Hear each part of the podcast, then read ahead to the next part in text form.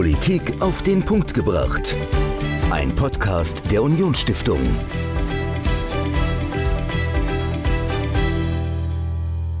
Hallo und herzlich willkommen zur neuesten Folge von Politik auf den Punkt gebracht. Ich bin Dominik und Michael ist auch wieder da. Und Michael, wir sprechen heute mal nicht über Podcast, nicht über Politik, zumindest nicht am Anfang, sondern über Fernsehen. Guckst du eigentlich regelmäßig Fernsehen? Tatsächlich gucke ich nicht mehr so viel Fernsehen, wie ich das mal in meiner Jugend in Anführungszeichen gemacht habe. Nee, Quatsch, Spaß beiseite. Wenn ich Fernsehen gucke, dann tatsächlich, also jetzt wirklich so lineares Ja. Fernsehen, dann ist es meistens Sport. Klassisch die Sportschau dann, oder? Äh, die Sportschau oder ich weiß nicht mal ein Skispringen, also solche Dinge. Ah, Okay, also da sind wir dann aber beim öffentlich-rechtlichen. Also wenn du Fernsehen guckst, dann eher die öffentlichen oder auch manchmal die privaten. Äh, Kommt drauf an, wo Sport läuft. Ich würde sagen, 80% der Fälle öffentlich-rechtliche. Okay, und anderes Szenario, du fährst morgens immer nach Saarbrücken und hörst wahrscheinlich Radio oder hörst du lieber Podcast? Ich höre eigentlich nur noch Podcasts oder Hörbücher, also Radio nicht mehr. Das habe ich vorher immer gemacht, da war ich ja bei der Landesmedienanstalt, da musste ich immer mal so gucken, was so die Privaten im Saarland treiben, was da okay. so läuft, aber eigentlich Radio höre ich gar nicht. Und damit bist du so ein bisschen Paradebeispiel für den Medienkonsum, vor allen Dingen jüngerer Leute, die eben sehr wenig Fernsehen gucken, beziehungsweise wenig lineares Fernsehen, wie du es schön ausgedrückt hast, und auch wenig Radio hören. Das heißt, die öffentlich-rechtlichen verlieren ein bisschen an Bedeutung, gerade wenn es andere Angebote gibt, wie eben Netflix, was nicht linear funktioniert, oder Podcasts. Und damit stehen die öffentlich-rechtlichen unter Druck, weil man ja natürlich auch Gebühren zahlt auf der anderen Seite. Und wo die Reise hingeht, wie die Zukunft des öffentlich-rechtlichen Rundfunks aussieht, darüber habe ich mit dem Intendanten des Saarländischen Rundfunks, Martin Grasmück, gesprochen. Und die Zukunft hört sich gar nicht mal so schlecht an. Das ganze Interview hört ihr jetzt. Martin Grasmück, Intendant des Saarländischen Rundfunks, herzlich willkommen hier im Haus der Unionsstiftung. Ja, vielen Dank, dass ich da sein darf. Herr Grasmück, als Intendant, was macht man denn da eigentlich? Mal ganz am Anfang, was ist Ihre Aufgabe beim SR? Also als Intendant ist man Organ des Saarländischen Rundfunks. Das heißt, man wird gewählt vom Rundfunkrat. Man hat eben dann auch eine besondere Verantwortung. Der Intendant leitet natürlich die Geschäfte. Man hat eine wirtschaftliche Verantwortung, aber man hat auch eine Verantwortung, dafür einen Rahmen zu schaffen, dass wir unseren Auftrag für die Gesellschaft erfüllen können. Und der lautet auch darin, dass wir gute Angebote machen im Informationsbereich, Bildung, Kultur und natürlich auch Unterhaltung. Und ich gewährleiste dann eben mit der Geschäftsleitung, mit den anderen Führungskräften, aber auch mit allen Mitarbeiterinnen und Mitarbeitern, dass wir für das Saarland am Ende unseren Auftrag erfüllen und gute Programme am Ende auch machen. Das heißt, wir wissen ja schon mal, was sie machen, aber gehen wir mal ein bisschen zurück in die Vergangenheit. Vor, ich habe mal gegoogelt, so vor etwa 20 Jahren haben sie ihre Ausbildung gemacht zum Journalisten, auch beim SR, damals dann als Volontariat. Wenn Sie an diese Zeit zurückdenken, vor 20 Jahren, wie hat man denn da als Journalist gearbeitet? Und wenn Sie es dann vergleichen mit dem, wie Ihre Kolleginnen und Kollegen heute arbeiten, wie viel hat sich da verändert? Hat sich wahnsinnig viel verändert. Also ich habe ja sogar als Student schon angefangen, Anfang der 90er sogar, also habe jetzt demnächst fast 30 Jahre saarländischer Rundfunk, Wow. habe mein komplettes Studium beim SR mitgearbeitet, teilweise 20 Stunden die Woche, also im Prinzip ein Halbtagsjob, habe auch so mein Studium dann finanziert. Ja. Und ich kann es mal an einem Beispiel verdeutlichen im Bereich Hörfunk, aber das ist auch schon eine Zeit lang her, seit sich dort was verändert hat. Als ich angefangen habe, haben wir tatsächlich noch mit Bändern gearbeitet beim saarländischen Rundfunk. Ja. Also Tonbänder, die geschnitten wurden. Man hat das Ganze bearbeitet und äh, ich nehme jetzt mal eine Sendung bei SA3 Saarlandwelle, die Region. Das Ja. ist eine Informationssendung, zweimal am Tag, wo inhaltlich etwa das für diejenigen, die den aktuellen Bericht kennen, auch das, was im Fernsehen der aktuelle Bericht aufbereitet. Da sind viele Themen identisch. Und ich habe dort als Redaktionsassistent gearbeitet und waren fünf Leute in der Sendung. Das war ein Moderator, Moderatorin, eine Technikerin oder ein Techniker, ein Musikredakteur, waren damals, glaube ich, fast ausschließlich Männer, wenn ich mich richtig erinnere, und eine Zuspielkraft. Und das Okay. muss man sich so vorstellen. Zuspielkraft war ein Student, Studentin. Ja. Der Musikredakteur kam immer in die Sendung rein, hat eine CD in der Box mit CDs dabei gehabt, hat sich vorher die Titel überlegt, die er spielen möchte, hat dann eine CD rausgezogen, hat sie der Zuspielkraft in die Hand gedrückt, die lief dann um das Pult herum zur Technikerin, hat die CD eingelegt, an die richtige Stelle, gecued, wie das damals hieß. Ja. Und dann hat auf Handzeichen der Moderation die Technikerin dann die CD abgefahren. Mein Job war dann dafür zu sorgen, dass alle Beiträge rechtzeitig in der Sendung sind, dass die geschnitten sind natürlich vorher, dass die Anmoderationen ja. vorliegen und ich habe dann die Interviewgäste in Empfang genommen, ins Studio gebracht und so weiter und so fort. Das war die Zeit vor 2006. 2006 bin ich dann aus dem Programm gewechselt in die Intendanz. Da habe ich die mhm. Sendung selber moderiert. Da saß ich alleine in der Sendung. Ja. Es gab immer noch Techniker, die haben aber, oder Technikerinnen, die haben dann andere Dinge wahrgenommen. Es gab immer noch einen Redaktionsassistent, der saß aber nicht mehr in der Sendung, sondern hat auch schon andere Dinge vorbereitet. Ja. Zuspielkraft gab es nicht mehr und Musikredakteure wurde die Anzahl massiv auch verringert. Die haben dann ein Computersystem im Endeffekt gefüttert, genau, ja. was mehr oder weniger dann automatisch Titel anhand der Programmierung ausgewählt hat für die Sendung. Also es gibt die Funktionen immer noch beim Saarländischen Rundfunk, aber wir haben in dieser Phase einen massiven Personalabbau hinter uns gebracht. Mhm. Da wurden Anfang der 2000er fast 200 Planstellen sozialverträglich innerhalb von fünf Jahren abgebaut. Und das hat natürlich zu einer starken Arbeitsverdichtung geführt. Das ist jetzt nur Hörfunk. Ja, ja. ja man muss sich das auch jetzt nochmal vorstellen. Was ist mit den neuen Angeboten? Wie werden Angebote für einen YouTube-Kanal produziert? Mhm. Wie hat sich Fernsehen verändert und welche Möglichkeiten sehen wir jetzt? Das wäre dann auch meine, meine Anschlussfrage. Also, so wie Sie das beschrieben haben mit Tonband und allem, also sehr analog, wirklich jeder macht das von Hand zu Fuß und wir erleben aber einen wahnsinnigen Wandel in der Medienwelt in den letzten Jahren, Jahrzehnten eigentlich schon, von diesem analogen hin zum digitalen, aber auch gleichzeitig von einem linearen hin zu einem nicht mehr linearen. Das heißt also nicht mehr nur so, man hat den Moderator, der abspielt und die anderen sitzen davor und hören zu, sondern es ist interaktiver auch geworden. Und wenn man sich das aber mal anguckt, so diese riesige globale Medienlandschaft, da sind dann andere Player, so Netflix, Facebook oder Apple, die scheinen da sehr, sehr viel größer zu sein.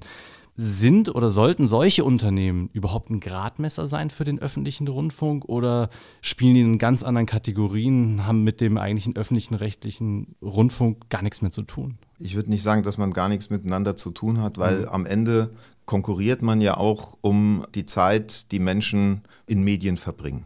Wir haben eine besondere Funktion, indem wir für diese Gesellschaft auch da sind, als öffentlich-rechtlicher Rundfunk. Deshalb werden ja auch von allen, die dann eine eigene Wohnung haben, am Ende auch ein Beitrag, wird auch von allen Beitrag am Ende auch dann eingezogen. Ja. Das ist ja eine Debatte, auf die wir dann gesondert kommen werden. Aber wir versuchen, die Menschen zu erreichen. Wir müssen sie auch, glaube ich, ein Stück weit erreichen und müssen uns auf die Veränderungen in der Medienlandschaft, die immer schneller voranschreiten, müssen wir uns entsprechend einstellen. Wir ja. haben jetzt schon ein Problem, dass wir bei den jüngeren Zielgruppen Generationenabriss haben, bei denjenigen, die eben nicht linearen Medien aufgewachsen sind. Mm. Ich gehöre noch zu der Generation, als ich Kind war, gab es wirklich auch nur den öffentlich-rechtlichen Rundfunk. Da gab es Hörfunk und Fernsehen mm. und Ende. Ja, es gab noch nicht mal private Veranstalter und man war auf Sendezeiten angewiesen. Und der Videorekorder war damals eine Riesenerfindung und jeder hatte so ein Ding zu Hause, weil man eben damit ein Stück weit unabhängiger war. Wenn ein Film lief und man war unterwegs beim Sport und so weiter, konnte man den nicht sehen. Ja. Und dann hat man das versucht, über einen Videorekorder oder später Festplattenrekorder dann auszugleichen. Heute hat man da andere Möglichkeiten mit Mediatheken und so weiter. Und heute werden auf Plattformen dann eben auch exklusive Inhalte dargeboten. Und das sind Konzerne, die weltweit unterwegs sind. Ja, mhm. das ist ganz klar. Mit inzwischen teilweise unbegrenzten Mitteln. Amazon kam als Versandhändler von Büchern. Ja. Jetzt hat sich so weiterentwickelt, dass sie inzwischen auch im Mediensektor ein richtig großer, großer Player sind. Google als Suchmaschine mit der Plattform YouTube zum Beispiel. YouTube ist heute praktisch der relevanteste Weg für Bewegtbild in der jungen Zielgruppe. Das muss man so sehen. Und natürlich die Social-Media-Plattformen, die es darüber hinaus gibt mit Facebook, Instagram und so weiter und so fort. Dort werden Meinungen gemacht, dort findet Kommunikation Informationsstaat, aber auch, auch reiner Medienkonsum. Und was müssen wir tun? Wir müssen mit unseren Qualitätsinhalten auch weiter an die Menschen rankommen, weil nicht alles, was auf diesen Plattformen stattfindet, ist gleichzusetzen mit gutem Journalismus. Ja. Und das ist die Riesenherausforderung, wenn ich das noch sagen darf, für uns, dass wir auf der einen Seite unsere eigenen Plattformen jetzt nochmal zukunftsfit machen, wie eine Mediathek, wie eine Audiothek zum ja, Beispiel, ja. und auf der anderen Seite aber auch auf diesen Drittplattformen unterwegs sind und dort passt genaue Angebote auch machen, um eben auch die Menschen, die sich ausschließlich nur noch dort aufhalten, künftig zu erreichen. Jetzt haben Sie schon super viele Beispiele gegeben, was man von diesen Playern lernen kann. Gibt es da noch andere Möglichkeiten, die Sie sich auch dann mal abgucken, wo Sie sagen, das ist eigentlich was, was gut bei den Menschen ankommt, wie sie sich auch ein Medienangebot wünschen. Also gerade so Stichwörter wie, wir haben es angesprochen, die Mediatheken, dass ich das jederzeit auf Abruf habe, was ich gerne möchte. Aber auch gerade der Punkt der Interaktion. Ist das etwas, wo Sie sich dann auch ein bisschen angucken, wie machen das Facebook und Co. Oder versuchen Sie da auch eigene Wege zu entwickeln? Ich glaube, man muss einfach immer gucken, was funktioniert und was sind mhm. die Menschen inzwischen auch schon als Standard gewohnt. Ja. Und dann muss man auch ganz neidlos anerkennen, dass eben andere auch weiter teilweise sind. Wir mhm. versuchen da momentan aufzuholen. Ja.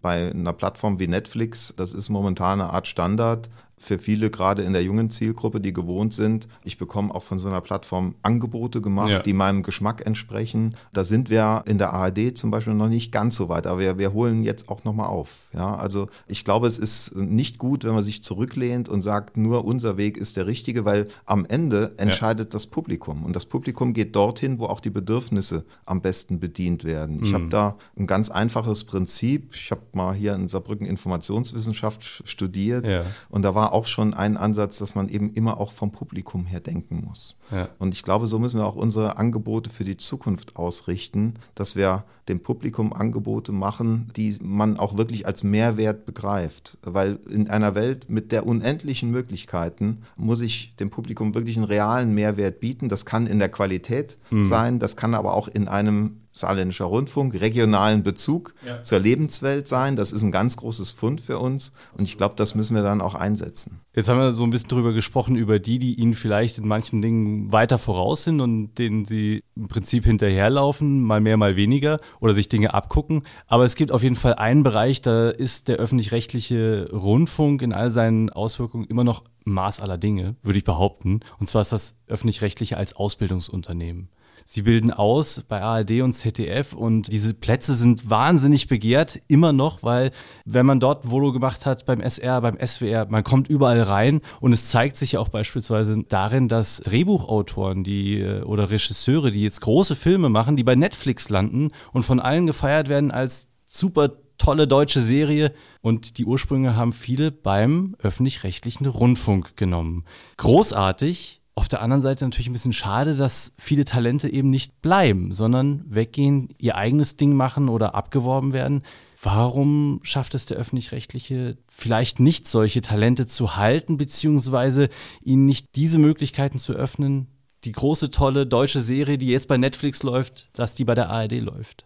Also äh, bin dankbar, dass Sie nochmal darauf hinweisen, wie gut auch die Ausbildung bei uns ist. Also nicht nur im journalistischen Bereich. Wir haben jetzt einen Bundesbesten sogar im Bereich der Mediengestalter, der heute ausgezeichnet wurde. Das freut uns natürlich sehr und bin auch dankbar, dass Sie das anerkennen, was wir leisten. Ich glaube, die große und überwiegende Mehrheit bleibt auch bei uns. Mhm. Es ist aber, liegt aber auch in der Natur der Sache, dass private Unternehmen, auch Produktionsfirmen am Ende auch attraktive Angebote machen, um an die Talente ranzukommen. Mhm. Ich halte das auch für gar nicht schlecht, weil immer auch ein Stück öffentlich-rechtliche Mentalität, öffentlich-rechtliches Know-how dann auch nochmal an anderen Stellen zum Einsatz kommt, weil uns weht auch, sagen wir es auch ganz deutlich, an, an vielen Stellen inzwischen ein sehr harter Wind entgegen. Also die ja. Debatte in der Gesellschaft über die Rolle des öffentlich-rechtlichen Rundfunks, die ist teilweise, wird sehr hart geführt. Und von da ist es auch gut, wenn wir Botschafter haben, die dann auch mal erzählen, wie es wirklich ist. Mhm. Ja? Ich kann jetzt sagen, ich hatte das Privileg, so ein Volontariat beim SR durchlaufen zu können, habe da viel mitgenommen, auch in meinen unterschiedlichen Funktionen, auch als Journalist. Mhm. Dann in der Zwischenzeit habe da ganz viele Stationen jetzt erlebt, auch immer wieder über den Tellerrand schauen können, in die ARD, aber auch zu befreundeten anderen Anstalten. Auch in privaten Rundfunk habe ich ja. einen gewissen Einblick gehabt, wo er sich unterscheidet und weiß, es gibt an vielen Stellen wirklich unheimlich große Talente. Da gibt es auch einen Wechsel. Es gibt auch umgekehrt einen Effekt, dass gute Journalistinnen und Journalisten vom Privatfunk zum öffentlich-rechtlichen dann wandern. Mhm. Ich halte das für ein ganz normales Vorgehen. Momentan wird viel über Zerwakis und Jan Hofer und so weiter ja. diskutiert. Habe ich überhaupt kein Problem damit. Im Gegenteil, ich freue mich auch, wenn im privaten Rundfunk, im privaten Fernsehen es eine gewisse Informationsoffensive gibt, weil das auch gut ist für uns, auch uns nochmal zu hinterfragen. Konkurrenz belebt da bekanntlich das Geschäft. Und ich glaube, es ist insgesamt gut, wenn, wenn Qualitätsjournalismus in breiterer Front die Bevölkerung dann am Ende auch erreicht, mhm. weil das das eint uns auch, auch mit dem Printbereich übrigens, ja. dass wir versuchen müssen, die Menschen wieder auf eine Ebene zu bringen, wo die Fakten tatsächlich dann dazu führen, dass man sich eine Meinung bildet und nicht eine Meinung dazu führt, wie sie zum Beispiel auf Social Media dann verbreitet wird, dass man sich eine Meinung zu bestimmten Dingen bildet. Das ist gerade jetzt in der Pandemie ein riesen, riesen Thema. Ja. Bevor wir über die politische Kritik am öffentlich-rechtlichen sprechen und vielleicht auch ja, Möglichkeiten, wie man dem entgegenwirken kann, würde ich erstmal über eine andere Kritik, die aber auch in diese Richtung geht, sprechen. Und zwar wird dem öffentlich-rechtlichen ja oft vorgeworfen, er ist einfach viel zu groß und es gibt viel zu viele sehr, sehr ähnliche Angebote. Also es gibt 20 Fernsehsender, es gibt über 60 Radiosender, die alle relativ ähnlich funktionieren, ähnlich sind. Und dann wird dann oft geschrien, ja, was brauchen wir denn so viele Sender? Es kostet alles Geld und beim SR taucht dann alle paar Jahre auch wieder die Diskussion auf, warum denn nicht mit dem SWR zusammenschließen? Was braucht das Saarland, das kleine Saarland, denn eine eigene Rundfunkanstalt? Das wird doch reichen, wenn der SWR dann einen Sitz hat.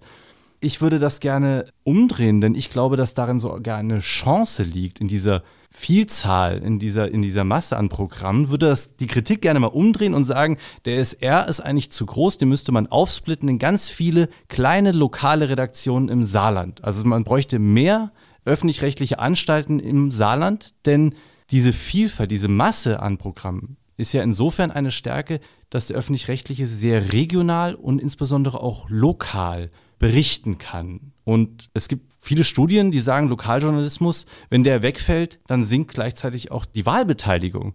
Das heißt, Lokaljournalismus ist wahnsinnig wichtig, elementar für unsere Demokratie. Und da wäre doch die Frage, müsste man den SR nicht noch größer machen, aber dann aufteilen in Lokalredaktionen, um diesen Lokaljournalismus zu stärken? Das habe ich bislang noch nie gehört als Argument, begegnet mir, aber interessanter Gedanke. Nee, Scherz beiseite. Wir hatten natürlich, sind wir als saarländischer Rundfunk eigentlich seit Jahrzehnten immer auch ein wenig in der Rechtfertigungssituation. Ja. Es gibt größere Bundesländer, Niedersachsen mit sieben Millionen Einwohnern, die haben keine eigene Landesrundfunkanstalt. Warum das Saarland mit einer Million? So, jetzt muss man, ich will an der Stelle, es ist ein Podcast, da kann man ja auch mal ein bisschen ausführlicher antworten, noch Gerne, mal ein paar ja. Schritte zurückgehen.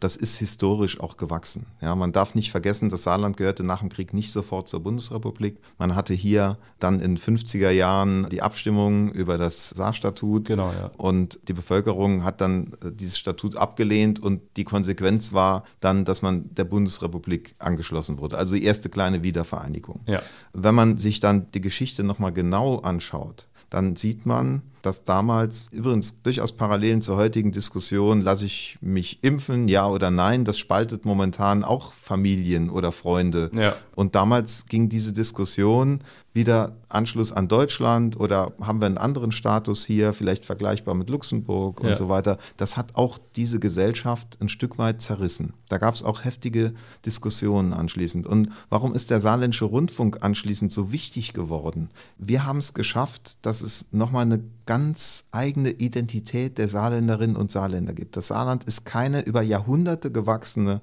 historische Einheit. Vor dem Ersten Weltkrieg hat ein Teil zu Preußen gehört, der andere Teil zu Bayern. Überraschenderweise ja, ja. hat man heute vielleicht schon ein Stück weit verdrängt. Die Grenze lief hier auch sogar durch Saarbrücken. Eschringen, der kleinste Stadtteil von Saarbrücken, gehörte damals zu Bayern. Ja, da gibt es auch noch Grenzsteine zu. Und wir haben es geschafft, dass heute also nicht wir alleine, aber ich glaube durch das gemeinsame Programm für diesen Sender, wir haben ganz viel Identität gestiftet und mhm. wir haben es auch geschafft, dass diese ganzen Gräben ein Stück weit wieder zugeschüttet wurden und man sich doch wieder unterm Strich vertragen hat. Und heute sagt man, egal ob man in Perl wohnt oder in Homburg, ich bin Saarländerin oder ich bin Saarländer. Ja. Und ich finde, das ist ganz wichtig und der Saarländische Rundfunk ist deshalb auch als Anstalt, als Einrichtung im Saarland nach wie vor hoch beliebt sondern jetzt, um auf Ihren Punkt zurückzukommen, wir versuchen ja wirklich auch saarländische Identität und saarländische regionale Themen auch dann abzubilden. Ja. Weil die Wege hier relativ kurz sind, können wir das mit nur einem Senderstandort machen. Das ist leistbar. Ja, wenn man in Saarbrücken jetzt sitzt und dann kann man auch Dinge im Nordsaarland von Saarbrücken aus wirklich auch noch gut abdecken. Das ja, funktioniert. Ja. Da sind in anderen Bundesländern die Wege viel, viel weiter. Absolut, ja. ja das rein lokale, also ich nehme jetzt mal den Kaninchenzüchterverein mal so als, als typisches Beispiel. Ja.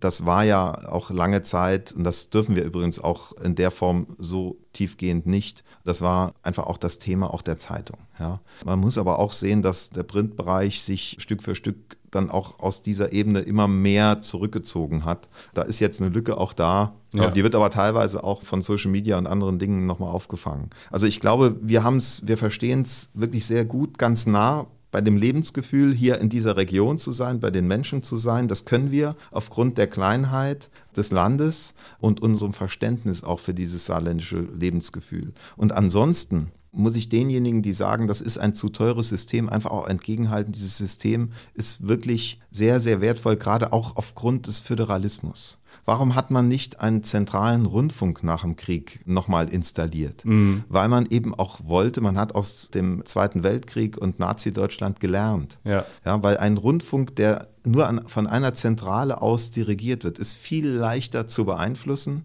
als ein föderaler Rundfunk, der sich auf unterschiedliche Regionen oder Bundesländer am Ende konzentriert. Sowas kriegt man auch mit politischem Einfluss nur ganz, ganz schwer unter Kontrolle. Und dafür stehen wir ja auch. Das ja. ist auch meine Überzeugung. Wir sind unabhängig, ja. Wir sind vierte Gewalt auch als öffentlich-rechtlicher Rundfunk zusammen mit den anderen freien Medien, mit der Presse und so weiter. Und diesen Auftrag zu erfüllen in einem föderalen System, ja. Da bin ich echt stolz drauf, dazu beitragen zu können. Was wir aber auch machen, ist, dass wir auch passgenaue Angebote machen, weil es wird dann uns auch vorgehalten, Sie haben es ja auch gesagt, gibt zu viele gleiche Angebote. Ja, aber ja.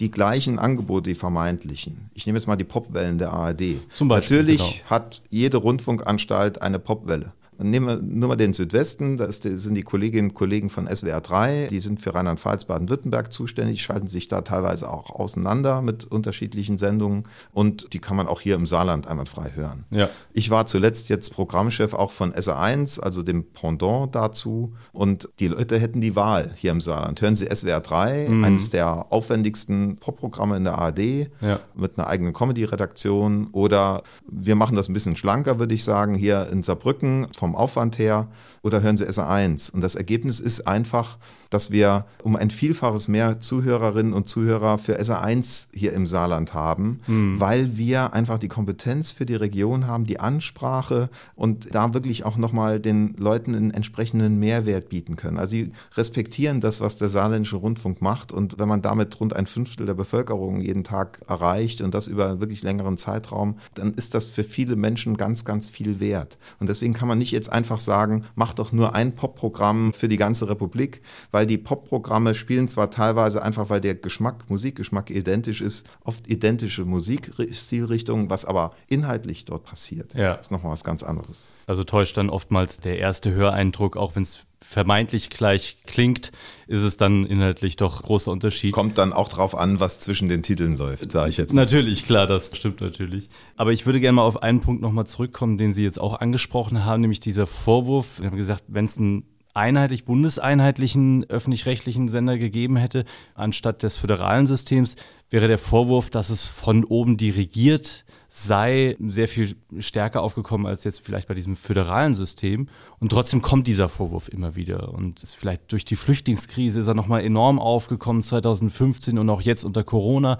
Der Vorwurf, gesteuert zu sein, ist ja dann vielleicht, geht dann schon wieder in Richtung Verschwörungstheorie, aber zumindest der Vorwurf der Parteiigkeit, der taucht auch immer wieder auf in den unterschiedlichsten Facetten und sei es dass die Frage beispielsweise meinen Freundeskreis gespalten hat, darf ein Redakteur, wenn er in Besitz eines Parteibuchs ist, auf den Parteitag seiner Partei gehen, um darüber zu berichten? Darf er das? Sollte er das? Kann man es ihm verbieten oder nicht? Also der Vorwurf der Parteiigkeit wird an viele Journalisten herangetragen, aber gerade an den öffentlich-rechtlichen immer wieder. Wie begegnen Sie solcher Kritik? Also fangen wir mal ganz vorne nochmal an. Wird der öffentlich-rechtliche Rundfunk inhaltlich gesteuert? Und glauben Sie mir, den Vorwurf kenne ich. Ich gehe jetzt mal ein paar Jahre zurück, als ich, ich habe in der Landespolitik als Journalist gearbeitet. Ich habe kein einziges Mal erlebt, ich habe wirklich kein einziges Mal erlebt, dass irgendjemand ob das ein vorgesetzter Redakteur oder eine Redakteurin war, ein Programmgruppenleiter, ein Wellenchef oder was auch immer, mir in meine Berichterstattung oder in meine Kommentare reingeredet hat. Kein einziges Mal. Ich habe die immer nach bestem Wissen und Gewissen für mich erstellt. Das ist schon mal das, was am Ende beim Publikum ankommt. Das ist auch ein Stück innere Rundfunkfreiheit. Ich muss die als Intendant auch gewährleisten jetzt. Ich habe sie aber auch vorher in meinen anderen Rollen als Programmchef zum Beispiel von SA1 oder Unser Ding auch gewährleistet. Also man muss seinen Journalistinnen und Journalisten auch den Rücken frei halten, wenn es mal Beschwerden gibt. Ja, dass es Beschwerden gibt, weil sich jemand ungerecht behandelt fühlt, liegt, glaube ich, in der Natur der Sache. Die Frage ist, wie geht man damit um? So, und jetzt kann ich sagen, ich bin seit 1. Mai jetzt Intendant, ja, und weil gerade das Thema, Sie haben es angesprochen, Pandemie, Rolle des öffentlich-rechtlichen Rundfunks, ich sitze jeden Morgen an meinem Schreibtisch, gucke auf die Uhr und warte immer noch darauf, dass Frau Merkel mich anruft und mir sagt, wie wir zum Thema Impfen berichten sollen. Also es ist Quatsch, also es passiert einfach nicht, ja, und das sind Ideen, auf die man vielleicht kommt, wenn man nicht nah dran ist. Wissen Sie, ich war mal Vorsitzender vom Programm Mitarbeiterausschuss. Aber viele wissen gar nicht, dass es sowas zum Beispiel beim Saarländischen Rundfunk gibt. Das ist ein Ausschuss, bei der Zeitung nennt sich der Redakteursausschuss. Der ist vor allen Dingen da, um die innere Pressefreiheit bei uns im Sender zu gewährleisten. Weil wenn es mal so wäre, dass ein Redakteur oder eine Redakteurin Einfluss nimmt auf die Arbeit von Journalistinnen und Journalisten, um sie inhaltlich in eine bestimmte Richtung zu zwängen, dann kann ich mich an diesen Ausschuss wenden. Und dieser Ausschuss hat dann auch wirklich eine Macht. Der hat Rederecht in der Personalversammlung, der kann den Intendanten dann auch ein bisschen quälen oder einen Programmdirektor, dass es überhaupt sowas gibt. Ja, dort sitzen auch wirklich dann Vertreterinnen und Vertreter der Gewerkschaften drin, vom SJV hier im Saarland oder von Verdi zum Beispiel. Und die haben auch ein Interesse daran, dass unsere Kolleginnen und Kollegen frei berichten können. Und mein Auftrag ist es eben, das auch weiterhin zu gewährleisten. Und da ich sozusagen auch da berufsmäßig von der Ausbildung her herkomme und da auch selber eine lange Tradition habe, werde ich das auch weiterhin sicherstellen. Also es ist aus innerer Überzeugung, aber es gehört auch einfach zum Job, das so möglich zu machen. Mhm. Und auch falls es mal Anwandlungen gibt, die dann abzuwehren. Das kann auch dann durchaus unangenehm werden. Schauen Sie jetzt mal vielleicht Richtung Polen.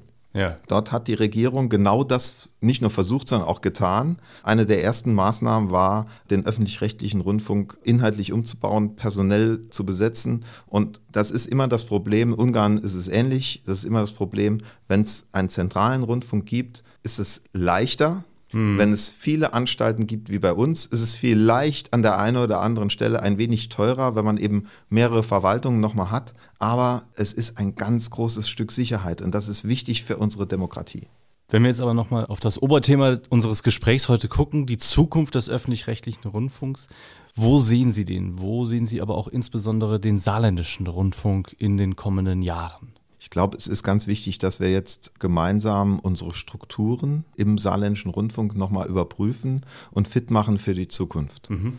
Wir kommen aus einem jahrzehntelang gewachsenen Geflecht von Strukturen, die ausgerichtet sind auf lineare Programmangebote, ja. auf unsere Hörfunkwellen und auf unser Fernsehangebot. Und natürlich haben wir online auch schon seit vielen Jahren mit im Portfolio. Aber wir sehen jetzt, dass die Drittplattformen eine unheimliche Bedeutung inzwischen gewonnen haben. Wir haben ein Angebot auf YouTube zum Beispiel, was viele gar nicht so mit, mit dem SR verbinden, weil es eigentlich eine Zulieferung für Funk ist, das ADZF Jugendnetzwerk. Ja. Das nennt sich offen und ehrlich. Das ist mit eins der erfolgreichsten Angebote, das der SR produziert für eine ganz junge Zielgruppe. Ja. Aber da ist der Verbreitungsweg YouTube. Wir verbreiten ja. das auch über die Mediathek, aber die Abrufzahlen sind hauptsächlich auf YouTube, werden dort generiert. Das ist ein Format, was bundesweit wunderbar funktioniert, was eine hohe Akzeptanz hat, auch jetzt mehrfach ausgezeichnet, unter anderem anderem auch eine Nominierung für einen Grimme-Preis.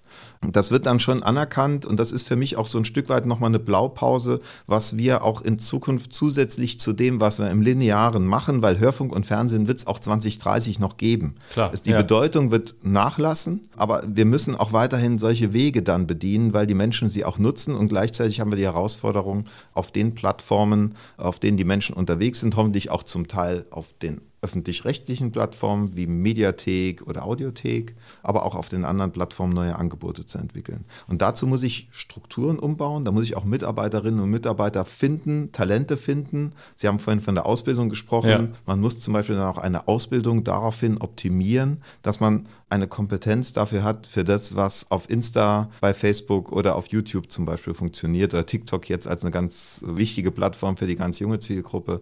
Das ist nicht jedem jetzt automatisch gegeben. Ja? Und mein Job ist es jetzt, diesen Prozess noch einmal zu beschleunigen. Wir fangen jetzt nicht bei Null an, ja. haben ein paar Best-Practice-Beispiele, aber das reicht noch nicht. Und das hat im Endeffekt dann eben auch Auswirkungen darauf, in was investieren wir, welche Geräte schaffen wir an, damit wir entsprechend produzieren können, wie ändern wir die Workflows in den Redaktionen, wie betreiben wir Nachwuchsrekrutierung, ja. Ausbildung etc. pp. Also Sie sehen die ganze Bandbreite und am Ende, ganz am Ende oder am Anfang, je nachdem, wie Sie es betrachten wollen, ist die Frage, wie komme ich mit den finanziellen Ressourcen dann auch in Zukunft hin? Weil wir sehen ja, Heute gibt es Plattformen, morgen kommt die nächste dazu ja, und so weiter und so fort. Man muss immer schneller reagieren und ich kann jetzt nicht aber jeden Tag ein neues Format dann entwickeln, sondern ich muss dann am Ende sehen, wie komme ich mit dem Geld hin, wie kann ich bestimmte Mittel auch vielleicht ein Stück weit umschichten oder Synergieeffekte erzielen, damit ich den Auftrag auch in Zukunft noch verantwortungsvoll dann ausüben kann. Allerletzte Frage und äh, Sie haben es jetzt schon so ein bisschen angedeutet, die Finanzierung ist natürlich, steht immer im Hintergrund und ich will gar keine Debatte jetzt über die Rundfunkgebühren anstoßen, sondern vielmehr, wenn man mit begrenzten Mitteln arbeiten muss, und das muss man, welche Entscheidungen werden in Zukunft dann vielleicht auch mal wehtun? Im Prinzip tun alle Entscheidungen weh, wo man sich auch von Dingen, liebgewonnenen Dingen verabschieden muss. Also viele Formate, also mit viel Leidenschaft, mit viel Liebe auch von den Kolleginnen und Kollegen gemacht. Da steckt unheimlich viel Engagement drin. Beim Saarländischen Rundfunk sowieso, weil wir gelernt haben, mit wenig Personal wirklich viel Programm zu machen. Am liebsten würde man natürlich auch Entscheidungen vermeiden, wo man sich von einer Sache verabschieden muss, um eine andere Sache künftig zu machen. Ich habe da allerdings ein Prinzip. Ich stelle nichts ein, was gut funktioniert, für irgendwas, wovon ich noch nicht weiß, dass es funktioniert. Okay. Ja, also ein Stück weit muss man den Menschen jetzt einfach auch mal die Möglichkeit geben, sich auszuprobieren ja. und auch ein Stück weit einfach zu investieren. Zunächst mal, das ist ein Investitionsprojekt und dann auf die mittlere Sicht eben schauen, was bewährt sich, was funktioniert und was hat vielleicht auch jetzt seine beste Zeit hinter sich. Ja, bestimmte Dinge sind sicherlich gesetzt, aber andere Dinge muss man immer wieder neu bewerten. Das ist kein leichter Prozess und vor allen Dingen ist es auch ein Prozess, wo man die Menschen jetzt mitnehmen muss. Und da kann man auch nicht garantieren, dass es da keine Enttäuschung gibt oder teilweise gibt es dann halt auch ein Unverständnis, warum macht ihr das jetzt? Ja, das ist doch gut, was ich mache. Und jetzt habe ich aber einen Vorteil, ich kenne den Laden ziemlich gut nach mhm. all den Jahren ja. und glaube, dass ich da auch nochmal eine besondere Expertise habe, um diese Prozesse, ich werde die nicht alle als Intendant alleine jetzt steuern können, aber ich muss einen Rahmen schaffen, dass wir uns immer wieder ein Stück weit hinterfragen, ohne jetzt zu sagen, es war ganz schlimm, was wir gestern gemacht haben, sondern einfach nur den Mut zu haben, sich zu hinterfragen und zu sagen, okay, gestern und heute war das, was wir jetzt als Angebot hatten, gut, aber ja. in der Zukunft sollten wir jetzt auch vielleicht an der einen oder anderen Stelle andere Akzente setzen, dann darf uns nicht ein Zacken aus der Krone brechen. Das ist ein ganz dynamischer Prozess kein leichter Prozess und es geht immer auch am Ende dann um Ressourcen und auch um Mitarbeiterinnen und Mitarbeiter. Aber der SR ist nur so gut wie die Kolleginnen und Kollegen, die nicht nur Programm machen, sondern die auch in der Verwaltung, in der Technik, in der Produktion dafür sorgen, dass die Dinge ineinander greifen. Hm. Und das alles am Leben zu erhalten und mit Motivation zu versehen, das ist auch so ein Stück einfach mein Job. Herr Grasmück, vielen herzlichen Dank für das Gespräch. Ganz herzlichen Dank. Martin Grasmück, Intendant des Saarländischen Rundfunks, über die Zukunft des öffentlich-rechtlichen Rundfunks, nicht nur im Saarland, sondern auch in Deutschland. Und vom Saarland schauen wir über die Landesgrenze nach Rheinland-Pfalz in der nächsten Woche. Dann sprechen wir mit Agneta Pscholler. Sie ist Leiterin der Geschäftsführung des Gemeinde- und Städtebunds Rheinland-Pfalz. Und mit ihr sprechen wir über Gemeindefusionen, warum es in Rheinland-Pfalz so viele Gemeindefusionen gibt, was dahinter steckt, was das bringen soll und welche Alternativen es eventuell gibt gibt. Das also nächste Woche. Bis dahin, macht's gut. Politik auf den Punkt gebracht. Ein Podcast der Unionsstiftung.